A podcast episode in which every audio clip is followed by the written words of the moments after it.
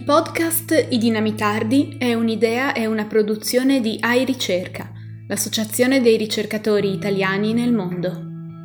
AI Ricerca nasce per incoraggiare il networking tra ricercatori italiani di qualsiasi campo di ricerca, con l'ottica di creare collaborazioni scientifiche, comunicare la scienza in modo comprensibile anche ai non addetti ai lavori e scambiare informazioni utili sulle realtà lavorative. Per scoprire tutti i nostri servizi di supporto alla ricerca italiana nel mondo, visita il nostro sito www.airicerca.org. Puoi sostenere la nostra associazione e questo podcast iscrivendoti ad iRicerca o effettuando una donazione. Per maggiori dettagli scrivi a info at airicerca.org.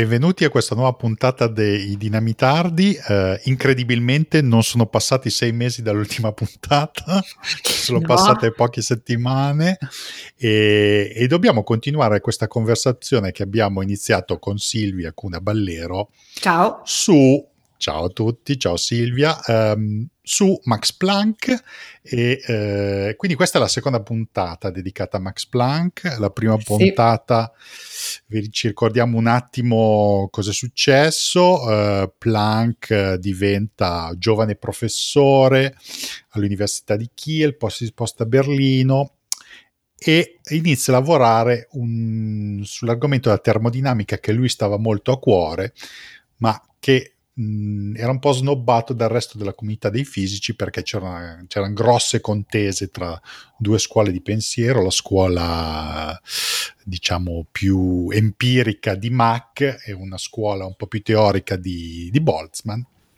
Cioè, non è che fosse snobbato perché c'era, anzi, cioè nel senso, quello che, che succedeva era che le diatribe sul, sull'atomismo e sulla eh, sulla natura della scienza come esperienza totalmente sensoriale e empirica, diciamo, distoglievano un po' l'attenzione da questo campo della scienza. Peraltro Planck, ricordiamo, era entrato a far fisica pensando di non scoprire nulla di nuovo, nel senso i suoi professori gli avevano detto sì, uh, Von Jolly gli aveva detto al giovane Planck, aveva detto sì, però guarda che in fisica passa, cioè dieci anni, una cosa del genere, non ci sarà più nulla da scoprire. Planck aveva detto sì, però sai, io sono un tipino diligente e mi piace semplicemente appunto conoscerla bene.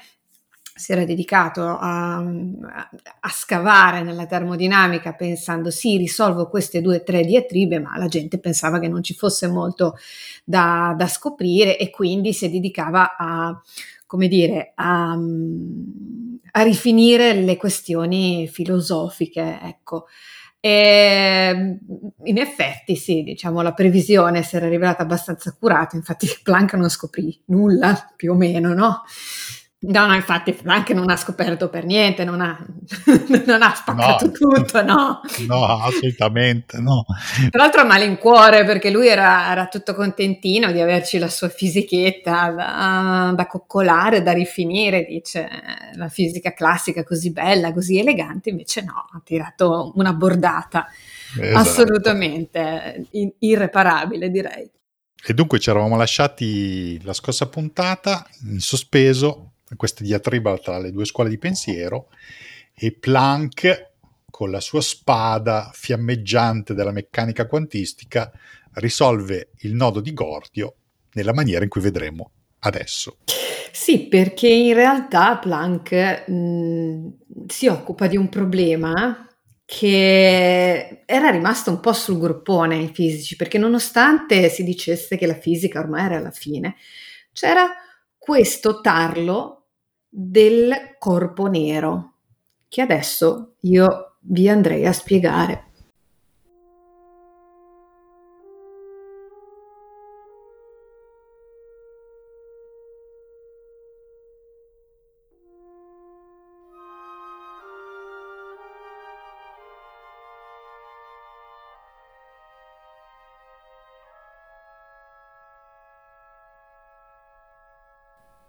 Planck ebbe modo di dare corpo alla sua visione della scienza risolvendo brillantemente un problema teorico che assillava i fisici di fine Ottocento, il cosiddetto problema del corpo nero. Che cos'è un corpo nero? Sappiamo che ogni oggetto a qualunque temperatura emette radiazione. Noi ce ne rendiamo conto solo quando le temperature di un oggetto sono abbastanza alte da generare l'incandescenza. Pensiamo per esempio al filamento di una comune lampadina. Ma in realtà ciò avviene anche a temperature più basse. Gustav Kirchhoff aveva scoperto che un oggetto è in grado di emettere la stessa radiazione che è in grado di assorbire. Un corpo nero si definisce come un oggetto ideale che è in grado di assorbire radiazione di qualunque frequenza quindi dalle onde radio alla luce visibile fino ai raggi gamma, e pertanto è in grado di emettere radiazione a qualunque frequenza. Le prime misure della radiazione emessa da un corpo nero risalgono alla fine del XIX secolo, anche per ragioni tecnologiche legate allo sviluppo di sistemi efficienti di illuminazione con le lampade a incandescenza. Per dare qualche esempio pratico, le stelle come il Sole sono corpi neri e in laboratorio si può fabbricare un corpo nero praticando un foro molto piccolo in un corpo cavo. Le dimensioni del foro fanno sì che la radiazione che vi entra rimanga intrappolata al suo interno e che quindi venga interamente assorbita. Il foro è il corpo nero. I corpi emettono radiazione a intensità diversa alle diverse frequenze. Per un corpo nero in equilibrio termico, la quantità di radiazione emessa a ciascuna lunghezza d'onda, detta spettro, non dipende dal materiale o dalle caratteristiche geometriche del corpo, ma solo dalla temperatura. Se rappresentiamo in un grafico l'intensità della radiazione emessa in funzione della frequenza, vediamo che la curva sale da 0 fino a un massimo, corrispondente alla frequenza a cui il corpo emette più radiazione, per poi scendere più gradualmente alle frequenze più alte, fino a raggiungere lo zero a frequenze infinite. Se aumentiamo la temperatura del corpo, il picco si sposta a frequenze più alte. Così, per esempio, se scaldiamo una sbarra di ferro incandescente, vediamo che passa dal rosso al giallo a una tonalità quasi bianca che include le componenti blu. Ora, come spiegare lo spettro del corpo nero da un punto di vista teorico? Diversi fisici avevano tentato l'impresa, ma nessuno era riuscito a trovare una formula che riproducesse lo spettro a tutte le frequenze. Cercando di derivare la formula unicamente sulla base delle ipotesi della fisica classica, si otteneva, per lo spettro di radiazione del corpo nero, un andamento che, anziché raggiungere un massimo e poi declinare, tendeva a infinito per le frequenze alte. Questo comportamento, detto catastrofe ultravioletta, non solo era in disaccordo coi dati, ma non aveva senso il corpo nero avrebbe dovuto emettere energia infinita. Non sembra sia stato questo a motivare Planck, bensì l'interesse per il corpo nero in sé, il cui comportamento non dipende dalle caratteristiche particolari e che quindi assume una rilevanza teorica più generale, coerentemente con la sua ricerca degli assoluti. In prima battuta, Planck impone matematicamente che la funzione ricercata debba annullarsi per frequenze nulle e infinite, e facendo questo deriva una formula empirica per lo spettro del corpo nero. Il 19 ottobre 1900 Planck presenta la sua derivazione alla Società di Fisica di Berlino e viene successivamente confermato che la formula da lui ottenuta si accorda perfettamente con i dati a tutte le frequenze. Un teorico come lui però non può ritenersi soddisfatto di questa legge deve dare una spiegazione a partire dalle leggi fondamentali della meccanica, della termodinamica e dell'elettromagnetismo. Planck modellizza allora il corpo nero come una cavità con pareti perfettamente riflettenti, che contiene un numero enorme di piccoli corpi carichi oscillanti, delle specie di piccole antenne ideali che emettono radiazione secondo le leggi dell'elettrodinamica. Dato che il numero è molto elevato, si applicano le leggi della meccanica statistica gli oscillatori si suppongono tutti indipendenti tra di loro, ben distinguibili e separati l'uno dall'altro, ma identici come costituzione e soggetti alle leggi della termodinamica. Ogni oscillatore ha la sua frequenza caratteristica di oscillazione. Riguardo a questi corpi oscillanti, va detto che inizialmente Planck non fa alcuna ipotesi sulla loro natura, considerandoli da principio un semplice artificio matematico, anche se suggerisce timidamente una loro connessione con gli atomi. Fornendo calore al corpo nero dall'esterno, le antenne sono messe in moto. Le cariche accelerate irradiano energia all'interno della cavità, secondo quanto previsto da Maxwell, e assorbono energia alle frequenze a cui risuonano. Vincendo l'avversione nei confronti della meccanica statistica di Boltzmann, più tardi lo definì come un atto causato dalla disperazione, Planck adotta il suo approccio considerando vari modi in cui l'energia elettromagnetica del corpo nero può essere distribuita tra i vari oscillatori carichi. Boltzmann aveva derivato la distribuzione delle energie delle particelle di un gas perfetto all'equilibrio con considerazioni probabilistiche. Lo stato di equilibrio di un gas a una certa temperatura è lo stato più probabile, cioè quello con massima entropia. Lo stesso fa Planck. Suppone infatti che l'energia totale del corpo nero all'equilibrio si ridistribuisca tramite scambi di energia tra gli oscillatori stessi e con l'ambiente esterno. Così come le particelle di un gas, secondo Boltzmann, si scambiano energia tra di loro tramite gli urti.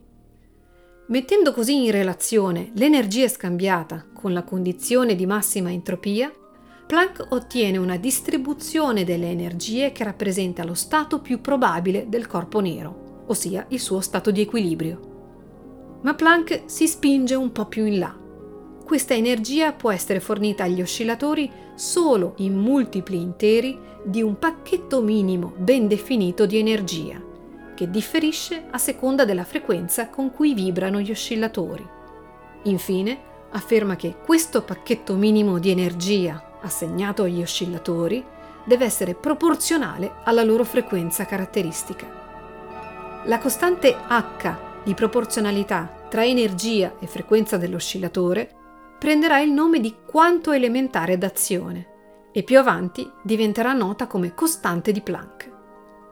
Il 14 dicembre del 1900, infine, Planck espone la sua interpretazione alla Società di Fisica.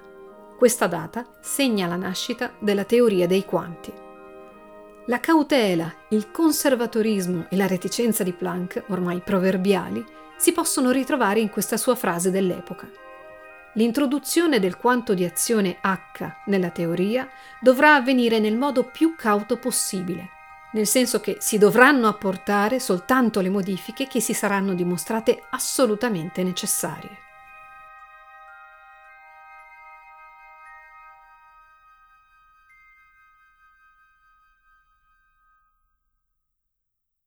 Ecco, bentornati in studio. Eh, allora, come avete sentito, Planck scopre una nuova equazione. Eh, molti conosceranno l'equazione di Einstein che lega l'energia alla massa, è uguale a mc quadro, ma c'è anche un'altra equazione molto importante sull'energia, quell'equazione di Planck, che ci dice che E è uguale ad H nu. Che cosa vuol dire? H è una costante, che viene appunto chiamata la costante di Planck, e dice che la l'energia di un, di un oscillatore è direttamente proporzionale alla sua frequenza di oscillazione che è nu. E con questa funzione, diciamo, Planck risolve brillantemente il problema del, del corpo nero. In modo straziante, eh, perché lui alla fine ha dovuto cedere a Boltzmann e, e si è veramente mm, torturato per questa cosa, ma poi alla fine ha visto che senza discretizzare, come dire, l'energia non ce l'avrebbe mai fatta. E questa discretizzazione delle, dell'energia poi vedremo che avrà delle conseguenze perché risolverà anche altri problemi, come ad esempio l'atomo, l'orbita dell'atomo, eh, vedremo più avanti. Ma un'altra conseguenza secondaria, ma non, uh, non meno importante, è eh, l'istituzione di una, nuova, eh, di una nuova serie di unità di misura ovvero le unità di misura fondamentali, chiamate anche il sistema naturale o il sistema di Planck. Eh, questo cosa vuole dire? Vuol dire semplicemente che se noi eh, andiamo a vedere queste costanti che vengono inserite nella, nelle equazioni della, della, fisica classica, ma anche della fisica quantistica, ci sono sempre delle, delle, delle, delle queste costanti che definiscono un rapporto tra una quantità e un'altra. Ad esempio, la quantità di l'equazione di, di Planck è è un'energia, la dimensione di un'energia, quindi può essere joule, può essere... Uh, uh, adesso non mi ricordo più gli altri. Electron volt. Electron volt essenzialmente. E dall'altro lato Erg. c'è Ergo, sì, Ergo, proprio questa è addirittura vecchissima. E dall'altro lato una frequenza che è 1 diviso secondi, quindi secondi alla meno 1. Uh, però quello che Planck dice è il secondo, il joule, sono tutte delle, delle, unità di misura artificiali inventate dall'uomo essenzialmente. Se, se, invece di essere uomini noi fossimo elettroni o, o protoni o particelle uh, fondamentali o atomi, noi non vedremmo questa costante. Per noi la costante di Planck sarebbe 1, quindi avremmo E uguale nu. E la stessa cosa per, uh, per, la, um, per l'equazione di Einstein. Stesso discorso, in unità naturali c al quadrato sarebbe uguale a 1 e avremmo la funzione e uguale a m. E questo cosa significa? Che eh, essenzialmente un, un, nel, diciamo in queste unità naturali di Planck eh, si, si, si, inventano delle unità di misura che sono connaturate non al, diciamo, all'aspetto umano della scienza, ma all'aspetto proprio della, della fisica. E queste unità vengono usate, non vengono usate nel mondo odierno, ma vengono usate nel mondo della, della fisica sperimentale, della fisica teorica. Ad esempio, nel mio caso della fisica delle particelle, eh, quando si dice ad esempio che la, la massa del, del, bosone di Higgs è 126 GeV, giga electron volt, però come abbiamo detto è un'unità, è un'unità misura che, che indica l'energia. Quindi che senso ha dire che la massa di una particella è uguale a un'energia? Beh, ha senso se, se prendiamo che l'equazione di, di, Einstein è uguale a mc quadro c quadrato uguale a 1, quindi E uguale a m, e quindi la massa, energia, diciamo che possono essere considerate più o meno equivalenti. Quindi da queste equazioni di Planck sono scaturite nuove unità di misura che sono eh, appunto la lunghezza di Planck, il tempo di Planck, la massa di Planck, che ci eh, diciamo, identificano un po' qual è la scala dei processi um, che, che vogliamo identificare. E questo Peraltro eh, risponde a quell'esigenza di Planck che aveva espresso come obiezione alla filosofia machiana di una scienza che non fosse centrata sulla sensorialità umana e sul contingente, ma eh, qualcosa di universale che potesse essere comunicato non soltanto tra uomini, ma tra popoli, tra virtualmente anche, oddio, non so se, se, se Planck pensasse agli alieni, però immagino che con un'estrapolazione si può, si, si può pensare che fosse funzionale a questo discorso della, eh, del linguaggio universale della scienza. In questo modo le unità di misura che avevano comunque subito un processo di unificazione grazie comunque al, all'istituzione dei campioni di Sèvres, eh, dei campioni del metro, del chilogrammo e del, del, del, secondo, che non era un campione di Sèvres, però comunque era era definito in modo univoco eh, nella comunità scientifica, eh, man mano queste unità sono state sostituite da unità definite in base alle costanti fondamentali. Eh, ma a questo proposito io vorrei iniziare, vorrei fare un piccolo escurso sulla storia dell'unità di misura, perché come nascono le unità di misura? Le unità di misura più o meno si può dire che nascono assieme alla geometria, più o meno con lo sviluppo dell'agricoltura essenzialmente con la, e con lo sviluppo di grandi eh, poteri imperiali, quindi con la necessità di tassare i poveri contadini, quindi quanto è grosso il tuo campo di grano? Eh beh, allora hai bisogno della geometria per calcolare l'area e hai bisogno di unità di misura per comunicare in modo uniforme eh, appunto la, la superficie di un, di, un, di, un, di, un, appezzamento o in quanti tonnellate di grano questo appezzamento produce, quindi la massa, oppure litri, quindi volume di, latte o di vino di altri liquidi prodotti. Follow quindi vediamo money. Esatto. Quindi vediamo che le unità di misura si sviluppano e si espandono seguendo i grandi imperi ad esempio l'impero romano ovunque stabilisce le sue unità di misura, ha dei, uh, degli ufficiali che eh, vanno al, merc- ai mer- al, mercato e, e, e, e diciamo, controllano che le unità di misura sono quelle stabilite dall'imperatore e che, tutto, che quindi che i processi di commercio siano uniformi a tutto, all'interno di tutto l'impero.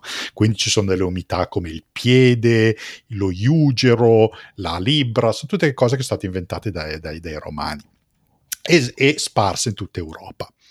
Poi cosa è successo? Poi è successo la caduta dell'impero romano, c'è stata frammentazione e ci sono altre culture che sono arrivate in Europa e hanno portato le unità di misura. Quindi, ad esempio, in, noi in Italia a un certo punto abbiamo avuto un sistema misto tra il sistema romano e le unità di misura, ad esempio, portate dai Longobardi, e, era, e quindi c'erano tutte tabelle di conversione, un disastro.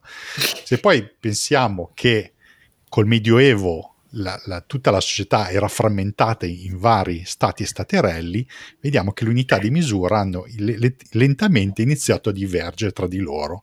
Quindi c'era assolutamente una grandissima confusione. Quindi, ovviamente, se tu abitavi nel Ducato di Milano, il Duca di Milano esigeva che tutte le unità di misura fossero uniformi, ma se ti spostavi, che ne so, nel Marchesato del Monferrato, le unità di misura erano, non erano necessariamente le stesse, perché il Marchese del Monferrato magari preferiva misurare le cose sulle basate sul suo piede invece del piede che bello. del Duca di Milano. E quindi adesso vogliamo fare un piccolo esperimento eh, un piccolo esperimento storico eh, basandosi su un'esperienza che tu stessa, uh, Silvia, hai fatto, la Ehi? via del sale. La ah, via del sì. sale. Esatto. Vuoi spiegare che cos'è la via del sale? La via del sale è un percorso che parte dalla dalla Lombardia arriva fino a, fino a, Genova tendenzialmente. Diciamo che io ci ho provato a farlo, poi diciamo che i miei limiti fisici si sono fatti sentire perché non avevo mai provato niente del genere prima e quindi il mio corpo ha pensato bene di ricordarmelo in modo abbastanza, come dire, ehm, prepotente, ecco. Però comunque la via del sale ha anche un significato storico, tu mi dici, no? Sì, erano delle vie di, eh, commerciali tradizionali che diciamo spostavano merci tra la pianura padana e, e, e, e Ligure, il Mar Tirreno e il Mar Ligure. Eh, diciamo che erano anticamente erano percorsi a dorso di mulo, anticamente ma ne, insomma diciamo che sono state percorse fino, al primo, alla, fino ai primi anni dopo il dopoguerra, poi ovviamente col trasporto uh, ferroviario, il trasporto sono andate declinando. Eh, ce n'erano molte tra il Piemonte e la Liguria, tra la Lombardia e la Liguria, tra l'Emilia Romagna e la Liguria, e molte di esse adesso sono diventate appunto dei, uh, dei percorsi, delle passeggiate, diciamo, anche abbastanza impegnative. E uno dei più famosi è quello appunto che parte da, da Varzi, dall'Oltrepo Pavese, arriva fino a Genova, Recco. Comunque ce ne sono molte, anche verso Alessandria ci sono varie... Uh, varie diramazioni. Quindi facciamo un esperimento. Se voi foste stato un commerciante del 1800 che voleva che partiva da Milano e andava a Genova. Allora, partendo da Milano, qual è un prodotto tipico che a Milano c'è e a Genova non hanno? Che so, il gorgonzola, ok? Quindi uno, eh. questo commerciante parte con 10 libbre di gorgonzola. 10 libbre di gorgonzola in una libra milanese sono 3 kg e 270 grammi ok? Mm. Allora, prima tappa si ferma a Pavia. Pavia cosa fa? Ma compra 10 libbre di riso, che potrebbe servire anche a, a Genova, però 10 libbre di riso a Pavia sono 3 kg e 190 grammi, quindi sono 80 grammi di meno rispetto alla libra milanese. Okay. Poi inizia ad inoltrarsi verso, verso l'oltrepo, arriva Bobbio, un'altra grande tappa importante del commercio e compra 10 kg di 10 libbre di salame. Che stavolta sono? stavolta sono 3 kg e 170 grammi, quindi continua a calare sempre più il peso. Finalmente arriva a Genova, Genova fortunatamente, Bobby e Genova hanno le stesse unità di misura, quindi deve fare conversione, compra 10 libri di sale ed è a posto. Però ecco, per, facendo tre tappe, facendo un percorso di qualche centinaia di chilometri, ha già dovuto usare tre, tre unità di misura ed è stare, stare attento di, di, non farsi fregare essenzialmente convergere. Questo era quello che succedeva veramente nell'Italia del XIX secolo. Mm.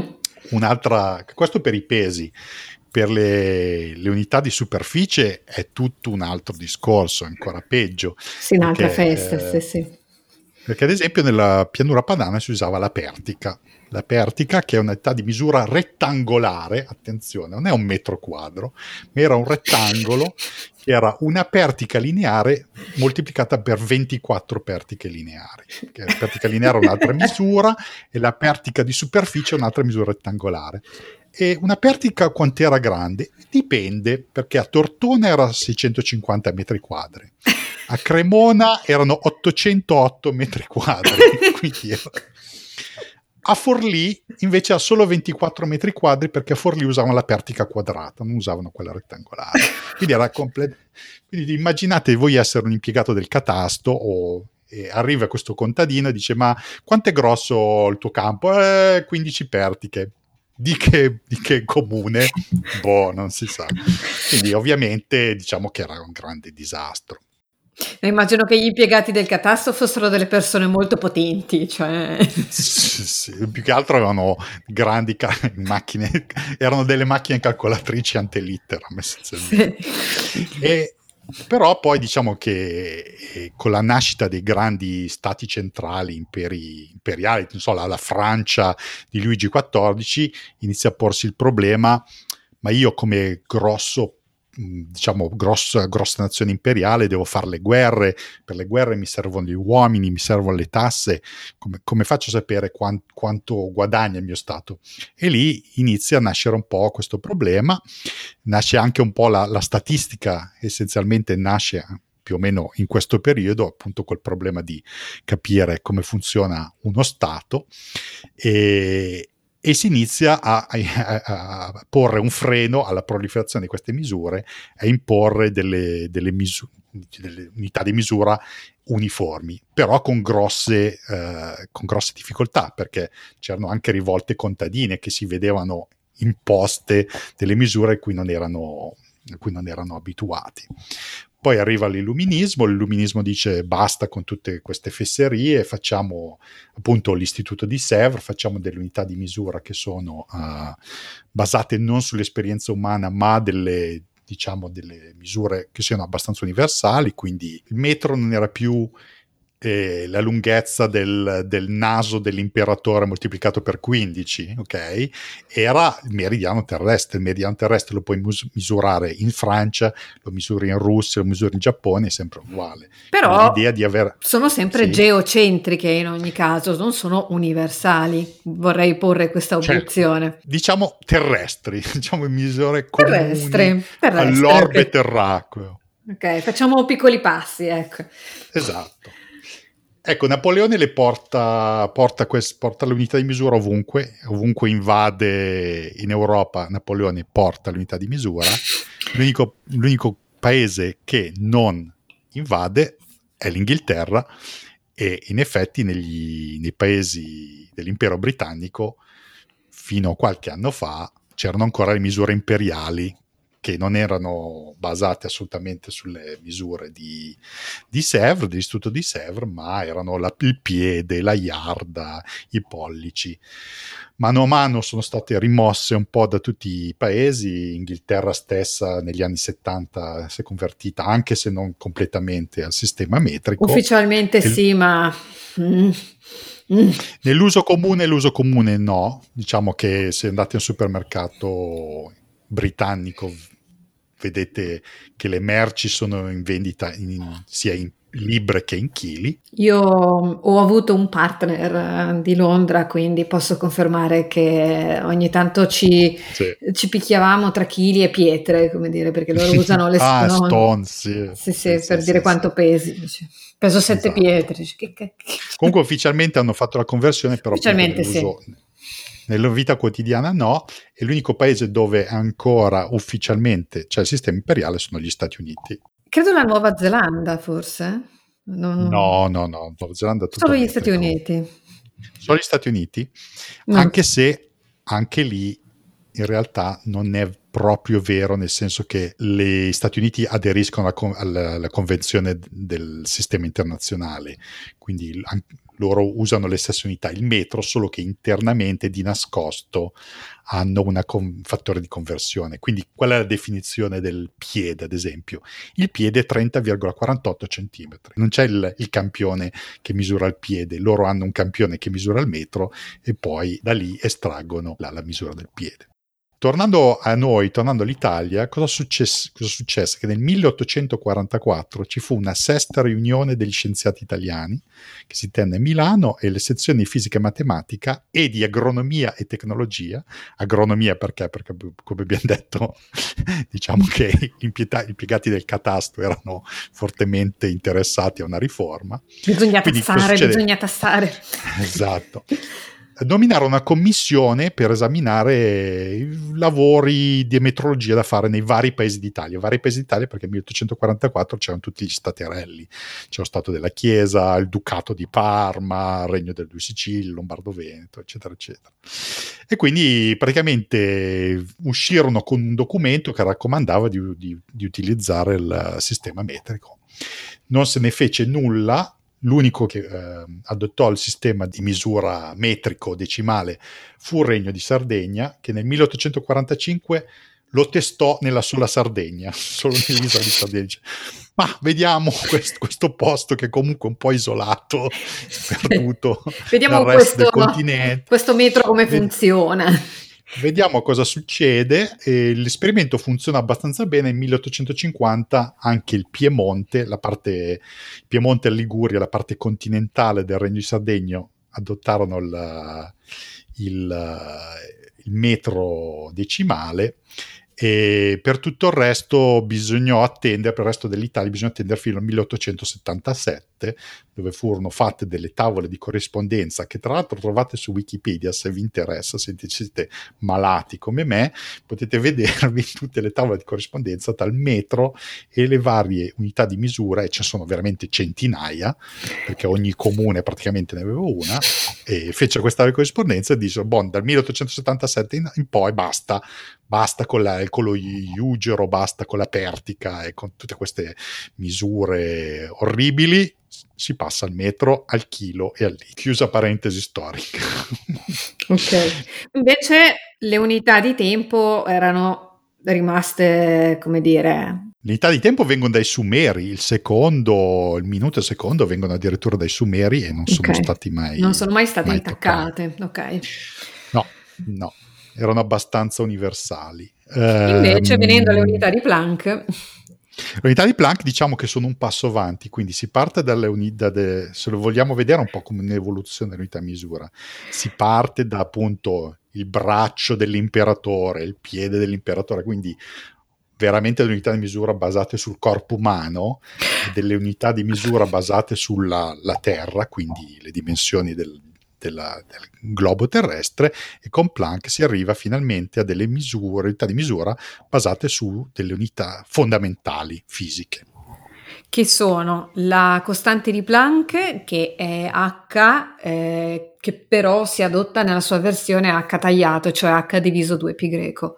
La velocità della luce, che è 300.000 km al secondo, e circa, e poi la costante di gravitazione universale. E ehm, mettendole insieme, facendo moltiplicazioni, divisioni, radici, eccetera, eccetera, si ottengono masse, lunghezze, tempi qualunque cosa si, si, gradisca essenzialmente. Allora, niente, grazie Marcello per questa digressione che per me è personalmente interessante perché alcune cose le sapevo, altre no. Adesso mi sono figurata questa esplosione della, delle unità di misura, poi questa ricomposizione come un processo essenzialmente fisico, cioè gravitazionale. Vedo questi frammenti di, di, unità di misura che esplodono e poi si ricompongono sotto la, l'azione attrattrice della scienza. Va bene, basta. La grande unificazione. Le grandi unificazioni.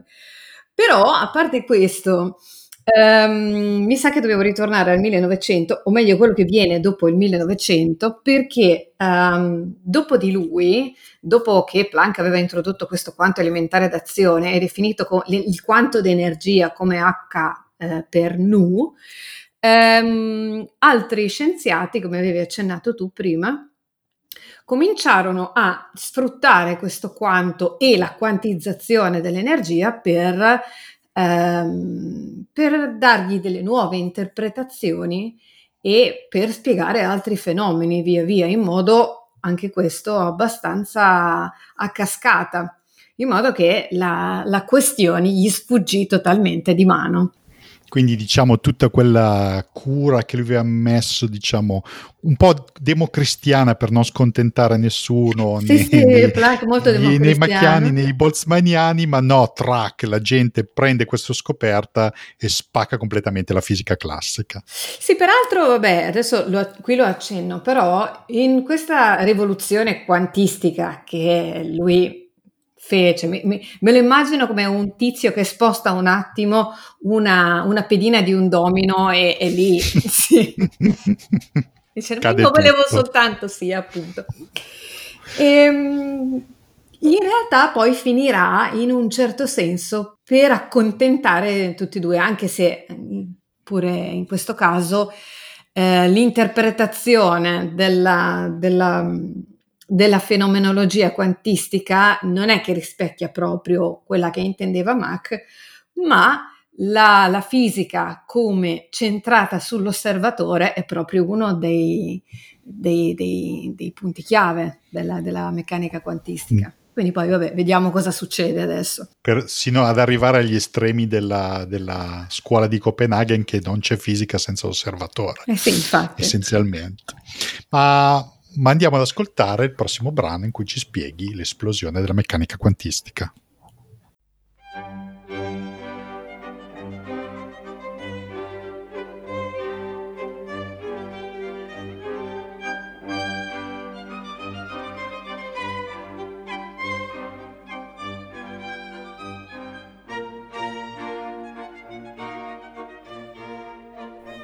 Planck rischiò di ricevere il premio Nobel per la fisica già a partire dal 1908, ma la comunità scientifica non era ancora pronta a rompere in modo così netto con la fisica classica. Ciò nonostante, ogni anno era invitato a proporre un candidato e di solito i nomi da lui indicati se la cavavano bene. Tra i Nobel nominati da Planck troviamo Wilhelm Röntgen, Lord Rayleigh, Ernst Rutherford, Walter Nernst, Johannes Stark e Albert Einstein. Nel frattempo, la fisica dei quanti fioriva. Nel 1905, con la spiegazione dell'effetto fotoelettrico fornita da Einstein, fu necessario accettare che la luce stessa fosse quantizzata, ossia viaggiasse in pacchetti che avrebbero in seguito preso il nome di fotoni. Nel 1909 Sir Geoffrey Taylor scoprì che i singoli quanti di luce mostravano comportamenti tipici di un'onda, scoprendo così quello che viene chiamato il dualismo onda-particella. Ogni particella mostra caratteristiche ondulatorie, come la diffrazione e l'interferenza, e ogni onda mostra caratteristiche particellari, come quella di possedere una quantità di moto. E queste caratteristiche emergono a seconda di quale esperimento sia utilizzato. Tra il 1910 e il 1913 Niels Bohr aveva trovato una soluzione empirica a due quesiti insoluti della fisica dei nuclei. Il primo problema riguardava la stabilità dei nuclei. Nel 1904 Ernst Rutherford aveva proposto un modello planetario per la struttura degli atomi, nel quale gli elettroni di carica elettrica negativa orbitavano intorno a un nucleo positivamente carico, come dei pianeti in un piccolo sistema solare. Questo modello aveva un grosso problema. Secondo le equazioni dell'elettrodinamica classica, un elettrone che si muove su una traiettoria curva dovrebbe perdere energia, finendo per collassare sul nucleo in una frazione di secondo. Ma la materia è stabile. Bohr corresse il modello planetario introducendo l'ipotesi ad hoc che gli elettroni potessero trovarsi stabilmente solo su alcune orbite definite e non potessero orbitare su traiettorie intermedie. Il secondo problema riguardava la spettroscopia dell'atomo di idrogeno. Era stato osservato, per esempio, che l'idrogeno, se riscaldato, emetteva radiazione non a tutte le frequenze, ma a una serie di frequenze precise, ben distinte le une dalle altre, dette righe spettrali. Bohr spiegò questo fenomeno ipotizzando che le frequenze corrispondessero alle differenze di energia tra coppie di orbite permesse agli elettroni nell'atomo di idrogeno. Se tra due orbite esisteva una differenza di energia, la frequenza si otteneva dalla relazione proposta da Planck, ossia dividendo la differenza di energia per la costante h. I calcoli davano dei risultati in accordo strabiliante con le misure. Tutte le righe di emissione dell'idrogeno si spiegavano come salti energetici di elettroni tra coppie di orbite permesse. Attraverso la costante H e la quantizzazione dell'energia si potevano dunque spiegare un gran numero di fenomeni sui quali in precedenza non era possibile dire alcunché. Nello stesso periodo emergeva una enorme fecondità di applicazioni della teoria dei quanti alla fisica atomica e ai fenomeni radioattivi. Tutto questo portò a concludere infine che gli oscillatori elettrici di Planck altro non fossero che gli atomi stessi. Alla luce del fermento scatenato dalla teoria dei quanti, Walter Nernst aveva convinto l'industriale belga Ernest Solvay a finanziare una conferenza di 21 fisici europei, che si tenne a Bruxelles nel novembre 1911. Sarebbe stata la prima delle numerose conferenze di Solvay all'interno delle quali si sarebbe fatta la storia della fisica del nucleo, dei quanti e della materia. Anche se non risolse i problemi per i quali era stata organizzata, la conferenza fu un'esperienza indimenticabile per Planck, perché contrassegnò la nascita di un nuovo campo della fisica basato sulle sue teorie e consolidò la stima del mondo dei fisici nei suoi confronti. Dopo aver cercato a lungo, inutilmente, di conciliare l'ipotesi dei quanti con la fisica classica, Planck riconobbe che le nuove scoperte suscitate dalla sua teoria non avevano portato chiarezza nella fisica, ma altro scompiglio allo stesso tempo si rese conto che si stavano formando fondamenta più solide di una nuova fisica, che richiedeva un sistema concettuale del tutto nuovo. Nel 1919 Planck aveva ricevuto più nomine al Nobel di qualunque altro scienziato e di fatto la fisica era ormai diventata la fisica dei quanti. Fino ad allora la commissione aveva tentennato perché mancava ancora uno sviluppo teorico coerente per la fisica quantistica ma tutti i ricercatori si resero conto che la teoria dei quanti aveva comunque dato i suoi frutti e che non avrebbe avuto senso conferire altri Nobel per le ricerche sui quanti senza prima darne uno a Planck. Nel 1918 il Nobel non fu assegnato perché secondo la commissione nessuno dei candidati aveva i requisiti delineati nel testamento di Alfred Nobel. In questi casi è possibile sospendere l'assegnazione fino all'anno successivo. E così successe. Nel novembre del 1919 la Commissione si decise a conferire a Max Planck il premio Nobel per la fisica per il 1918, in riconoscimento dei servizi resi all'avanzamento della fisica grazie alla sua scoperta dei quanti di energia. Il premio per l'anno 1919 fu assegnato a Johannes Stark, che aveva osservato per primo l'effetto dei campi elettrici sulle righe spettrali. I due andarono a formare un terzetto tutto tedesco con Fritz Haber, che ricevette il premio Nobel in chimica per l'anno 1918 grazie al processo per la sintesi industriale dell'ammoniaca, che permetteva di produrre grandi quantità di concimi per l'agricoltura. All'apparenza era un trionfo della fisica tedesca e per quella volta i tre si presentarono come un gruppo unito, che però tanto unito non era. Stark era un fervente antisemita e oltre agli ebrei odiava i progressisti, la fisica teorica e i fisici teorici.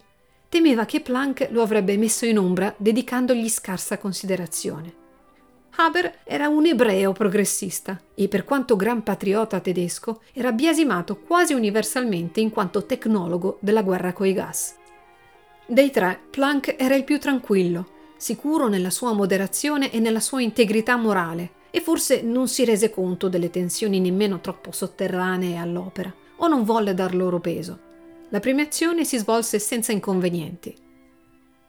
Cosa ne fu della teoria dei quanti negli anni successivi? Ovviamente fu accettata solo in modo graduale, a causa del suo carattere inconciliabile con la fisica classica e non passibile all'epoca di conferma sperimentale diretta. Nel 1926 si era giunti a due formulazioni teoriche molto diverse, eppure ciascuna perfettamente coerente e funzionante. La meccanica ondulatoria di Erwin Schrödinger, con l'equazione d'onda che descrive l'evoluzione di un sistema quantistico, e la meccanica matriciale di Werner Heisenberg, grazie alla quale fu formulato il famoso principio di indeterminazione. Di una particella di cui si conosca con precisione arbitraria la posizione, non si potrà determinare con altrettanta precisione la velocità, e viceversa. Planck aveva ormai 70 anni e non prese parte a questi lavori. Continuò ad avere un atteggiamento perplesso, diviso tra l'attaccamento al quanto d'azione, che era la sua creatura, e la nostalgia della visione armoniosa della fisica classica da lui distrutta. La fisica quantistica non solo si sarebbe rivelata una rivoluzione tecnica, ma avrebbe suscitato una grande problematica filosofica, investendo la visione generale del mondo e la concezione stessa di conoscenza scientifica, andando a influenzare il pensiero di tutto il Novecento.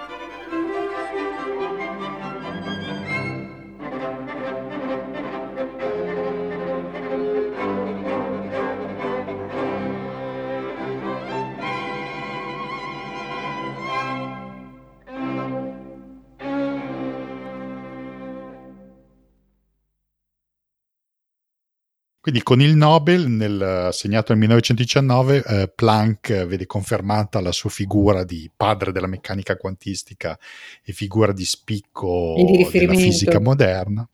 E di riferimento per molti che avevano vinto il Nobel addirittura prima di lui, sì, sì. come Einstein ad esempio. Riferimento anche diciamo con un certo rancore perché essendo un fisico teorico vicino ad alcuni ebrei, diciamo, nel, nel, clima della Germania dell'immediato dopoguerra questo cominciava a essere rilevante, alcuni lo vedevano come un, un vicino ai degenerati. Esatto, perché, perché, tra l'altro una cosa abbastanza che al giorno d'oggi sembra mh, mm, abbastanza ridicola, però la meccanica quantistica e la, la relatività nel primo nel, nel dopoguerra vennero considerati come eh, scienza ebraica. Sì. Cioè, sia, sia, i tedeschi ma anche gli stessi sovietici pensavano fosse una, una, una, scienza degenerata che doveva assolutamente essere ignorata e messa da parte.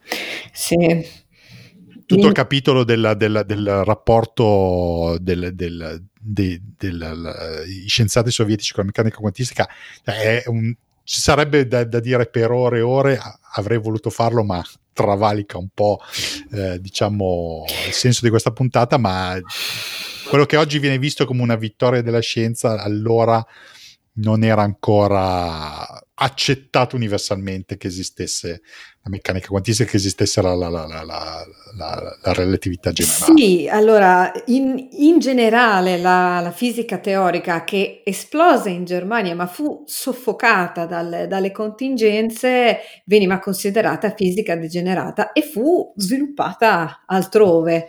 Diciamo che nella, vabbè, nell'ambito poi della seconda guerra mondiale fu sviluppata nelle sue applicazioni più, come dire, più guerrafondaie, bellicose. Però è eh, la, la, cosa pi- piuttosto che colpisce di questo periodo è come la, la, Germania, che fu veramente la culla di queste due um, di queste due discipline teoriche se le vide tendenzialmente sfuggire di mano subito. La stessa cosa che per l'Italia, essenzialmente perché Fermi se ne scappò dopo le, le leggi razziali, sì. andò negli Stati Uniti e non tornò più. come mm. lui altri, altri fisici italiani. Quindi... E, ehm, perché peraltro durante, durante, il periodo che beh, ci, fu, ci fu Weimar, il fallimento poi di Weimar e l'arrivo e l'instaurarsi del regime nazista, la matematica in, in Germania, nelle istituzioni pubbliche tedesche, fu, che, che era, ehm, aveva come guida molte personalità del mondo del mondo ebraico, fu anche questa schiacciata. L'unica istituzione che per un po', per un po', eh, anche quella eh, comunque subì l'influenza negativa del, della, della politica nazista fu il Kaiser Wilhelm Institute, che fu voluto da Planck e che fu fondato nel 1911, quindi prima che Planck eh, prendesse il Nobel e um, lui comunque ebbe una, una, parte molto rilevante nella sua gestione per lunghissimi anni. Planck era un po' dappertutto, cioè era nell'accademia, era di qua, era nella, eh, negli Annalen der Physik, insomma, dovunque ti giravi nella fisica tedesca di quegli anni c'era, c'era Planck, insomma, se ti stava sul, sulle scatole. Comunque era, era molto irritante avercelo sempre tra i piedi, però era nonostante fosse già abbastanza avanti con gli anni, era molto attivo, eh, non si faceva scoraggiare da, da niente, né dal, eh, comunque dagli scioperi, né dalla guerra, né dall'inflazione che poi venne dopo la crisi del 29. Lui era sempre molto, molto dedito al, al lavoro, molto, diciamo, ottimista. Poi gli arrivarono, nonostante la morte dei figli e quant'altro, poi sarebbero arrivate le ultime batoste. In ogni caso, lui aveva fondato questa Kaiser Wilhelm Gesellschaft, che è l'istituto del, del, Kaiser Guglielmo e in onore appunto ai tempi di Guglielmo che lui comunque ricordava come, come tanti tedeschi con una certa nostalgia e um, era un istituto eh, di diritto privato, si potrebbe dire, anche se forse la dicitura è più, più adatta a istituzioni moderne, nel senso che comunque c'era una certa, una certa autonomia di gestione, i fondi provenivano anche da, dall'estero, infatti anche nella, nella, crisi comunque ci furono dei finanziamenti dalla, dalla Rockefeller Foundation, e da, da, altri finanziatori, perché comunque la Germania dopo la prima guerra mondiale non se la passava granché bene, e um, non era sotto il controllo diretto del, del, governo tedesco. del, governo tedesco. quindi sia prima sia dopo. Il, e questa partì appunto nell'11, però comunque dopo, dopo la, la, la prima guerra mondiale, nonostante le difficoltà, eh, cominciarono a sorgere numerosi istituti. Sì, perché era una rete di istituti, non era un istituto unico, erano varie sedi staccate, dislocate verso le varie, nelle varie università tedesche, ma indipendenti dalle università tedesche. Quindi questi istituti non avevano ad esempio l'obbligo dell'istruzione, non avevano studenti che studiavano, dovevano fare solo um, attività di ricerca. Sì, diciamo che questo modello è stato molto di successo, infatti è stato poi riproposto in altri, in altri paesi. Eh, che dire, diciamo che eh, pur non, es- pur non, essendo appunto dipendente dal governo tedesco, con l'avvento dei nazisti eh, in Germania, eh, ne Planck ne soffrì molto perché era sotto pressione. Sì, e lui, essendo democristiano, cercava sempre di mediare, non, non ce la faceva a opporsi. Planck fu il direttore di questo istituto dal 1930 e il primo fu Adolf von Harnack, che era in realtà non, non aveva, non era uno, uno, uno, scienziato, era un teologo, quindi era una figura esterna alla, alla scienza il presidente della... Ogni, ogni istituto aveva il suo direttore, per esempio il, l'istituto di, di, chimica aveva come direttore Fritz Haber, l'istituto di fisica ebbe vari direttori, tra cui eh, Einstein, Debye, Hahn. Eh, durante il periodo nazista Planck è sotto pressione perché eh, ovviamente il governo vuole vedere marginati uh, tutti gli scienziati ebrei e come dici tu, da buon democristiano Planck cercava di tenere tutti d'accordo, comunque lui ha un certo prestigio e riesce a mantenere intatto diciamo, l'onore del, del Kaiser Wilhelm Institute. Sì, si costerna, temporeggia, comunque la mantiene più a lungo possibile. Però nel 1937 Planck cessa di essere presidente uh, del Kaiser Wilhelm Institute e da lì le cose precipitano abbastanza rapidamente fino ad arrivare a un episodio abbastanza increscioso, per non dire il peggio, che durante la guerra, seconda guerra mondiale, il Kaiser Wilhelm Institute di Antropologia e di Eugenica, e già questo ci dovrebbe mettere sì, un po' in, in imbarazzo. Un'anticipazione. Diciamo tra uno dei, dei, dei dipendenti di questo uh, istituto riceveva campioni da un dottore tedesco, un certo Josef Mengele, che compieva esperimenti su prigionieri uh, ebrei e mandava questi dati, questi campioni all'istituto di antropologia. Questo fu un grande scandalo, tanto più che il, l'allora presidente del Kaiser Wilhelm Institute si suicidò dopo la guerra per paura di essere eh, incriminato come criminale di guerra. Che era tale Albert Vögler, che era un uh, fedele del, del, regime, diciamo. Fedele del nazismo, si suicida e lì diciamo che è il punto più basso Kaiser Wilhelm Institute e praticamente l'onore è completamente macchiato e quindi si de- decidono di, dare, di mantenere le, questo istituto, ma di cambiare nome diventa Max Planck Institute, così vengono tolti tutti i riferimenti al Kaiser che già, era già morto e sepolto e già anche ampiamente screditato. Max Planck era uno dei presidenti più famosi del, di questo istituto, è una figura diciamo che non si era compromessa col regime, non era, era ancora abbastanza prestigiosa e quindi viene dato il nome Max Planck Institute a questo istituto che c'è ancora tutt'oggi e ha, ha, ha 86 sedi in tutto il mondo e addirittura due in Italia, una a Roma e una a Firenze, che sono uh, degli istituti di um, storia dell'arte. Quindi, mm. uh, Esatto, quindi diciamo che il, il, noi abbiamo, siamo, abbiamo, parlato di chimica, fisica, ma il, il, Max Planck Institute in realtà si occupa di, di molte cose, si occupa di sociologia, di, anche di, di, appunto di, di, di, di, uh, di scienze uh, in, um, in, senso, in senso lato, lato sì, esatto, anche umanistiche. Esatto. E quindi niente, quindi e c'è ancora tutt'oggi e ed è una bella, una bella, istituzione che ha cercato di, di, dimenticare quel passato ingiurioso, quella storia di cui aveva fatto parte durante la seconda guerra mondiale.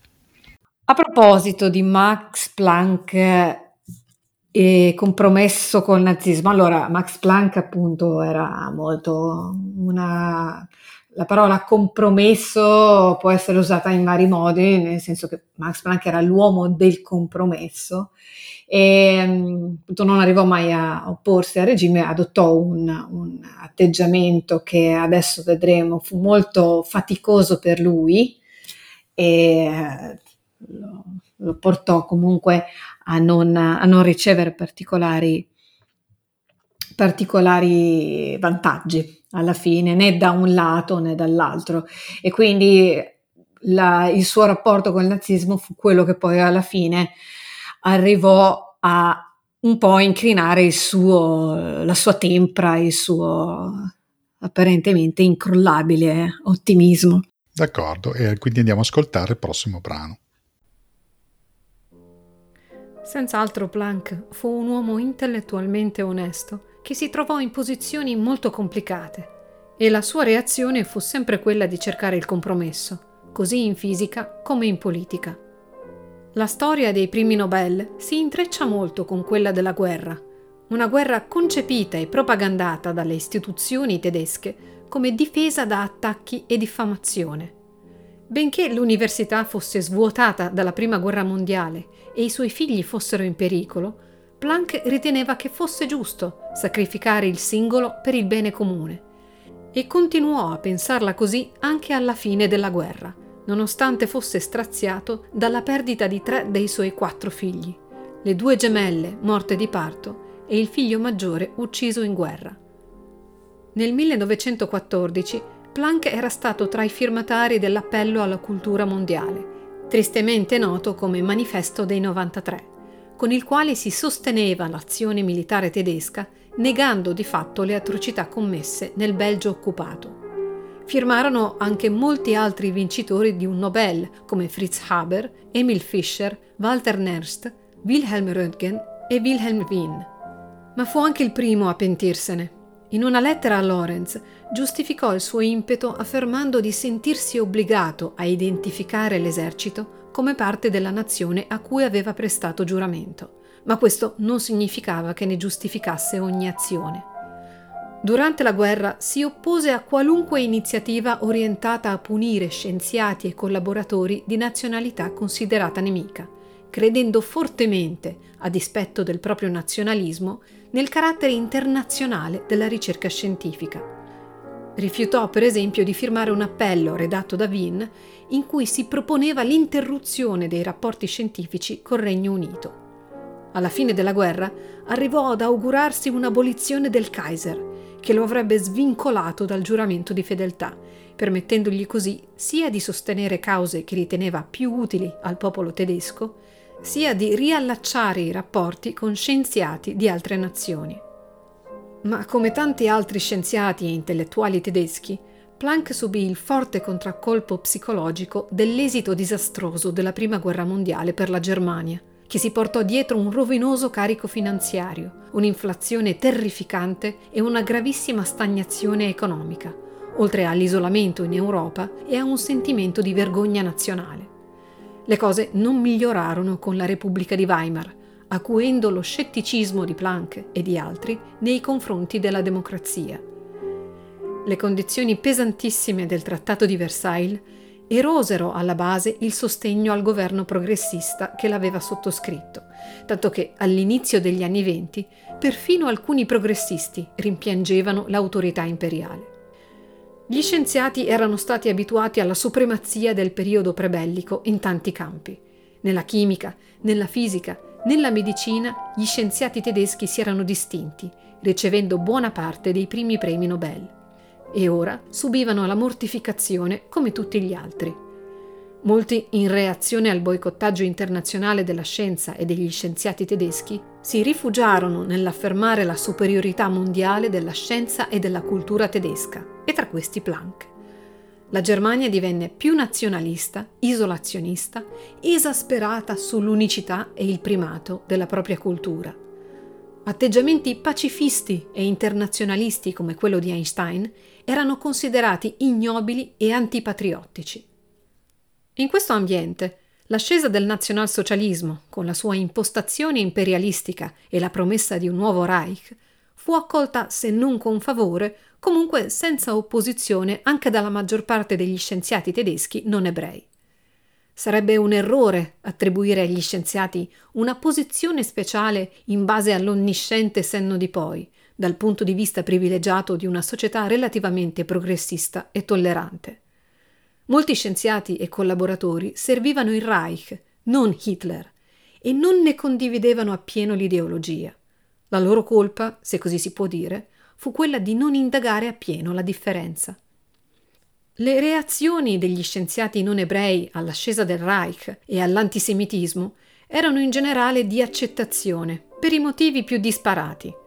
Per timore di perdere la propria posizione e le prospettive future, per fatalismo, per trarne giovamento essi stessi, o anche perché erano d'accordo, o infine per salvare la scienza tedesca da un possibile intervento distruttivo del governo. Planck era fra questi ultimi quando i nazisti salirono al potere, molti dei suoi colleghi e amici ebrei furono allontanati dalle loro posizioni accademiche e centinaia di scienziati furono costretti a espatriare. Planck, che aveva già 74 anni, si immerse nel lavoro, sperando che la situazione politica sarebbe presto migliorata.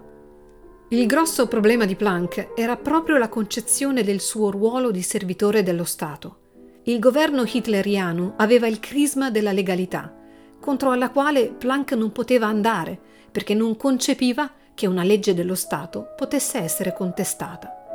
La sua soluzione al dilemma morale fu quella di cercare di mantenere il più possibile la società Kaiser Wilhelm al di fuori della politica, evitando il conflitto aperto, tergiversando debolmente in reazione alle interferenze dei nazisti, sperando che l'acquiescenza e l'allontanamento di qualche ebreo potessero limitare interferenze più pesanti. Un'eccezione si ebbe con la questione di Fritz Haber, che era stato costretto alle dimissioni da direttore dell'Istituto Kaiser Wilhelm di Chimica e in seguito all'espatrio, nonostante avesse sperato che la sua conversione al cristianesimo e i servizi resi alla Germania durante la Prima Guerra Mondiale lo rendessero un patriota. Per discutere la sua questione, Planck ottenne un colloquio presso Adolf Hitler nel 1933 durante il quale cercò di sostenere che alcuni ebrei di valore meritassero di mantenere le loro posizioni di ricercatori. Ma il colloquio fu disastroso e Planck ne uscì sconfitto e confuso. Haber morì in esilio l'anno successivo. Di fatto la riluttante ottemperanza di Planck non gli fu di alcun aiuto. Pian piano le ingerenze del regime diventarono sempre più pesanti e l'autonomia del Kaiser Wilhelm, svuotato dei suoi collaboratori ebrei sostituiti da collaborazionisti mediocri, divenne solo un ricordo. La stima che Planck continuava a mostrare per Einstein e Bohr, entrambi di origine ebraica, e la difesa della loro scienza, che era stata bollata dai nazisti come degenerata, gli valse molti mal di pancia. Ma quando Einstein nel 1933 decise di non tornare in patria per evitare di subire la discriminazione, Planck, in quanto presidente dell'Accademia delle Scienze prussiana, cedette alle pressioni del regime, che gli chiedevano di scrivergli una lettera di biasimo. Questo fatto incrinò i rapporti tra i due, anche se alla fine Einstein fu indulgente e con la sua lettera di dimissioni risparmiò a Planck la penosa decisione di licenziarlo. L'evento forse più significativo avvenne nel 1934, dopo che il Führer aveva disposto che tutti i discorsi pubblici dovessero cominciare con Heil Hitler. Planck doveva pronunciare il discorso inaugurale dell'Istituto Kaiser Wilhelm per la ricerca sui metalli, appena riaperto a Stoccarda. Secondo la testimonianza del fisico Paul Ewald, a malincuore alzò a mezza altezza la mano due volte e la lasciò ricadere prima di rialzarla un'ultima volta e dire a mezza voce Heil Hitler. Alla fine le interferenze si concretizzarono non solo sulle persone, ma anche sugli oggetti e gli scopi della ricerca. Al regime non interessava più determinare se le cose fossero vere, ma se fossero conformi allo spirito della rivoluzione nazionalsocialista e alcuni illustri scienziati facilitarono l'invasione della fisica da parte dell'ideologia nazista nella speranza, spesso vana, di autopromuoversi. La stessa fisica quantistica fu politicizzata e misticizzata. Con i dubbi sull'esistenza di un mondo oggettivo e sul principio di causalità, si arrivò a legarla col rifiuto del materialismo, adattandola in modo inconscio alle correnti mistiche naziste. All'ultra ottantenne Planck, pochi mesi prima della fine del regime, sarebbe toccato il dolore più grande. Il figlio Erwin, l'unico ancora in vita, fu arrestato per aver preso parte a una cospirazione contro Hitler. Nonostante Planck avesse cercato di intercedere ancora una volta personalmente col Führer, Erwin fu giustiziato dalla Gestapo senza alcun preavviso nel febbraio del 1945.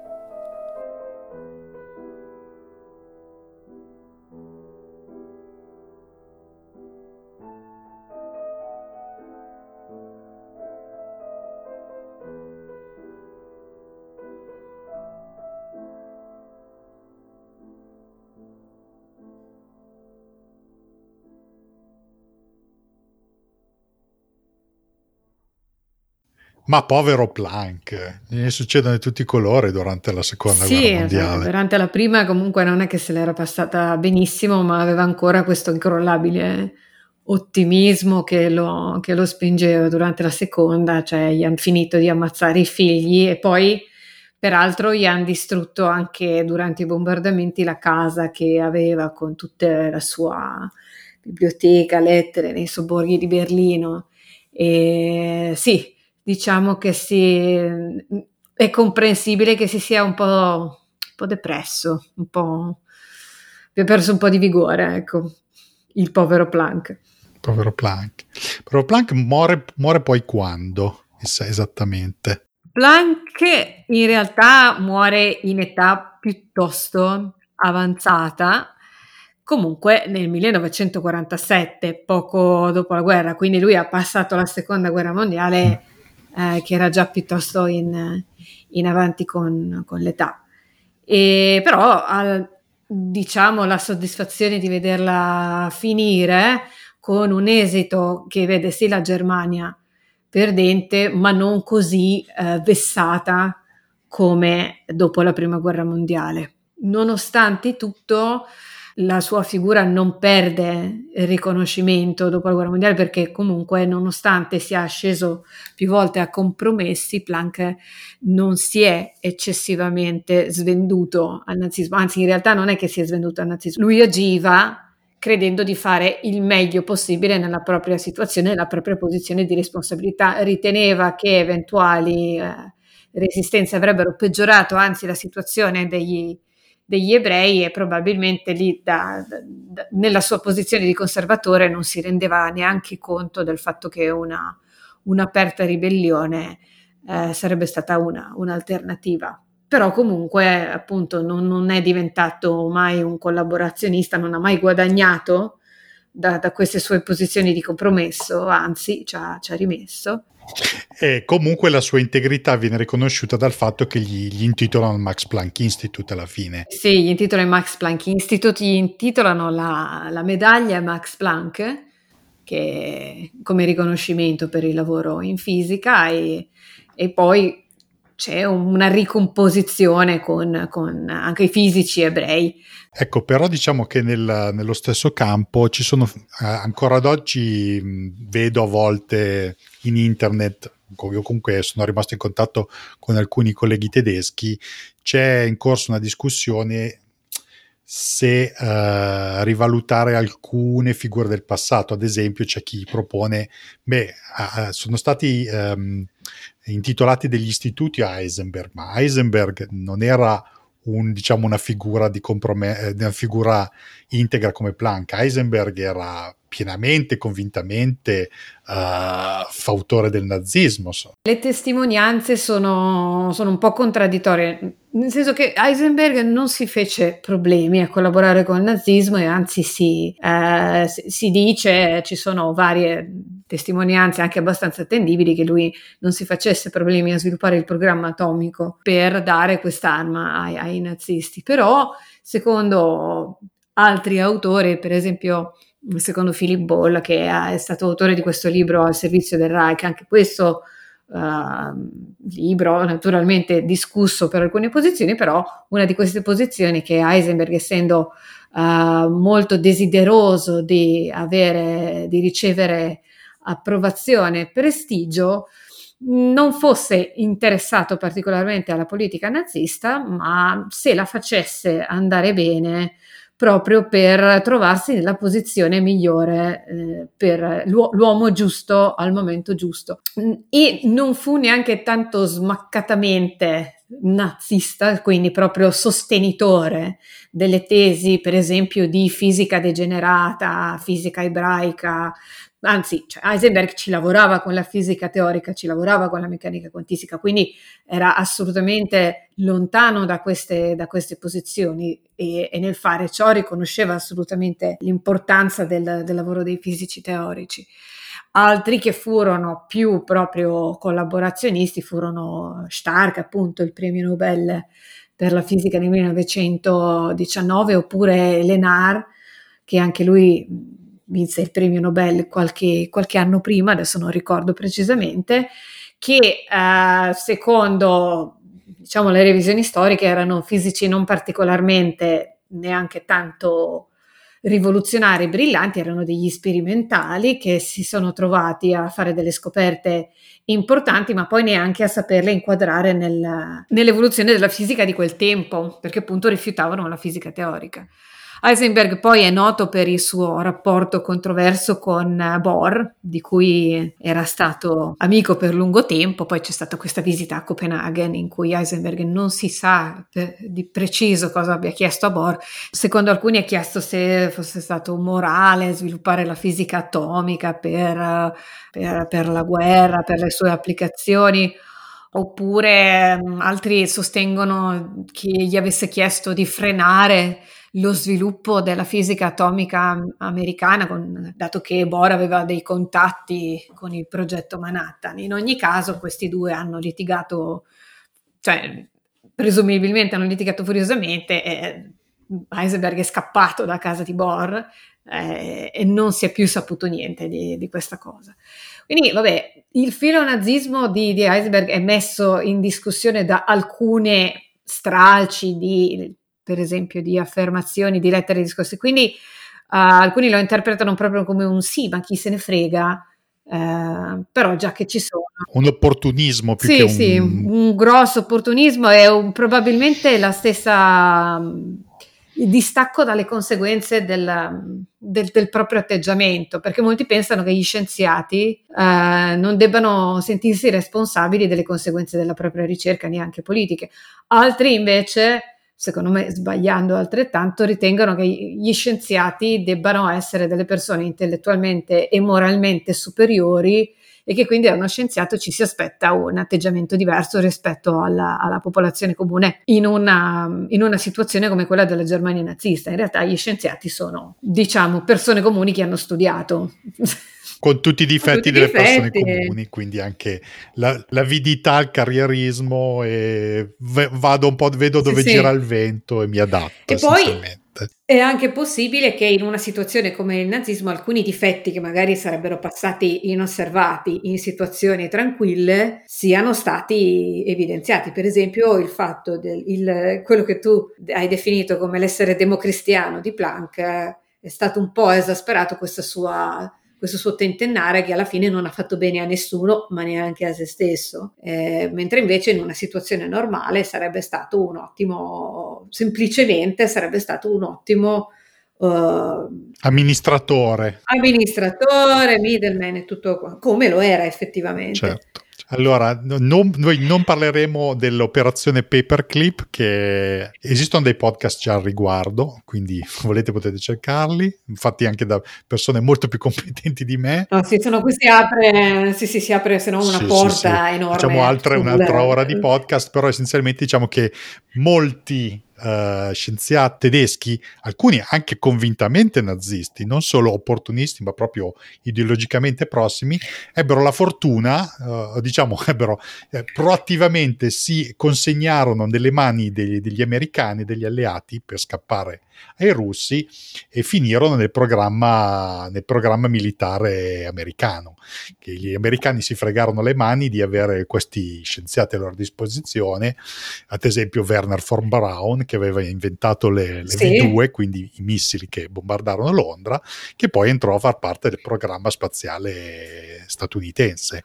E mandò l'uomo sulla Luna. Mandò l'uomo sì. sulla Luna. I suoi trascorsi nazisti furono, diciamo un po' così, dimenticati. Accantonati. accantonati sì, ma no, ma lui metteva la divisa delle SS, ma lo faceva solo per, per così. Così, perché andava di moda. Non ci credeva più di tanto, in realtà non è vero, era fondamentalmente nazista. Sì, ma anche qui mh, ad aprire il rapporto tra eh, moltissimi illustri scienziati del nazismo c'è un vaso altro che di Pandora, altro che Bisognerebbe fare una puntata solo C'è su un... questo, però, e eh, magari forse. Una cisterna di Pandora esatto. si apre. No, magari sì, sì. Prima o poi, prima o poi verrà. Intanto iniziamo a finire questa serie.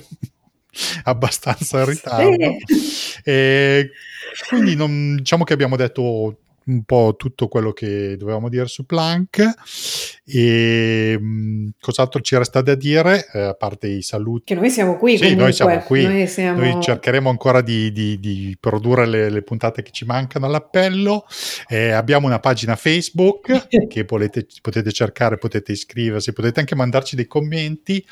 E se siete su Spotify o su Google Podcast potete anche lasciarci dei commenti positivi e negativi che ne so una stellina a 5 vedete voi e fateci sapere eh, tu hai dei progetti di divulgazione, prossimi venturi al di fuori di questo podcast? Sì, mm, nel, nel futuro prossimo venturo farò qualche live con uh, Sandro Ciarlariello che ha questo altro podcast, quindi faccio un po' di tradimento con, rispetto no, ma io sono, po- sono poliamoria. sì, polipodcast. Esatto. Sì, fai di live su argomenti di missioni spaziali e poi farò un live sul, sulla radioattività dintorni con eh, Francesca Gorzanello. Sì, aspettate che l'ho detto bene. Francesca Gorzanelli, chiedo scusa. Eh, lei è una visitatrice plurima della zona di esclusione di Chernobyl e questa, il venerdì 20 eh, parleremo di, di, radioattività e dintorni, con particolare riferimento alla zona di Chernobyl.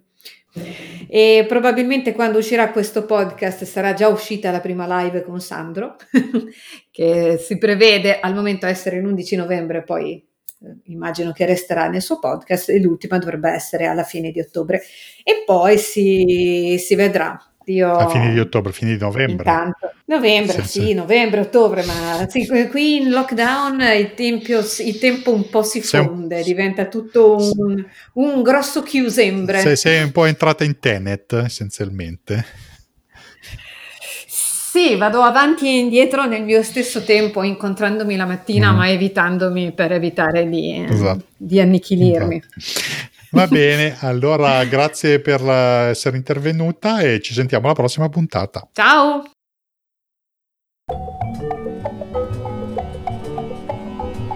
I Dinamitardi, una produzione AI Ricerca.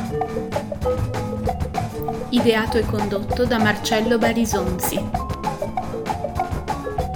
Produzione e missaggio Laszlo Calergi Soros.